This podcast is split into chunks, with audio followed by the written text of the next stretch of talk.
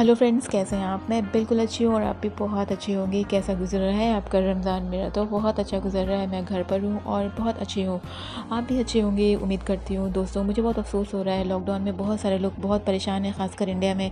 मैं तो बहुत दूर हूँ इस वक्त, मैं ख़तर में हूँ, लेकिन जो लोग हिंदुस्तान में हैं वो लोग बहुत परेशान हो रहे हैं। और क्यों नहीं, मेरा देश है, मेरा वतन है, तो मुझे बहुत ज़्यादा फ़िक्र होती है अपने वतन के लोगों के लिए और बाकी भी तमाम देश के लोगों के लिए। दोस्तों, मुझे ऐसा लग रहा है कि ईद आ चुकी है, यानी कि बस कुछ ही दिन बाकी है। रमज़ानुल मुबारक करीम हमें विदा कहने वाला है और हमने बहुत बहुत इबादत की है और सब की इबादतें कबूल हो, मेरी ये बहुत बहुत अल्लाह पाक से दुआएं हैं। दोस्तों, मैं चाहती हूँ कि इस बार हम नई चीज़ों की ख्वाहिशें ना करें और हमारे पास जो भी पुरानी चीज़ें मौजूद हैं हम उसमें ही मैनेज करेंगे। पुराने कपड़े पहनकर ईद मनाने में कोई शर्म नहीं, शर्म तो बग़ैर रोज़ा रखे ईद मनाते हुए आनी चाहिए। आप समझ रहे होंगे मैं क्या कहना चाहती हूँ, बहुत अच्छे से आपको समझ में आ रहा होगा दोस्तों। और ज़्यादा से ज़्यादा डोनेट करें, ज़्यादा से ज़्यादा चैरिटी में डोनेट करने की कोशिश करें हर जगह, ताकि लोगों तक आपके पैसे पहुँच सकें और ग़रीब लोगों पर इसका यूज़ हो सके। जो लोग परेशान हैं, जो लोग अपने घर नहीं पहुंच पा रहे हैं, जो लोग लॉकडाउन में फंसे हैं, जो मज़दूर पाँच पाँच दिन से खाए नहीं, खाना उन्होंने नहीं खाया, जिन्होंने कपड़े नहीं, जिनके बदन पे कपड़े नहीं हैं, पैरों में चप्पल नहीं है, जो कई दिन से भूखे हैं, जिनके बच्चे दस दस दिन से खाली पेट हैं, जिन्होंने सिर्फ बिस्किट्स खाकर अपने जीवन को गुजारा किया हुआ है। दोस्तों, उनके बारे में हम सोचेंगे और उनके बारे में सोचेंगे जिनको बहुत ज़्यादा मेडिसिन की ज़रूरत है, जो महंगी से महंगी दवाइयाँ नहीं यूज़ कर पा रहे हैं, जिनकी ज़िंदगी और मौत का सवाल है और हमारे पास वो पैसे इसी तरह फजूल हमारे अकाउंट में पड़े हैं।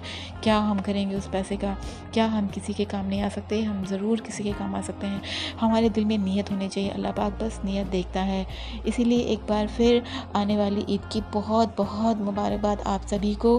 और दिल से इबादत कीजिए, दूसरों की मदद कीजिए, आसपास के लोगों से मोहब्बत करना सीखिए, धर्म जाति इन सब चीज़ों से दूर रहिए। हम सब एक हैं, अल्लाह ने सबको एक जैसा बनाया है, हम सब एक हैं।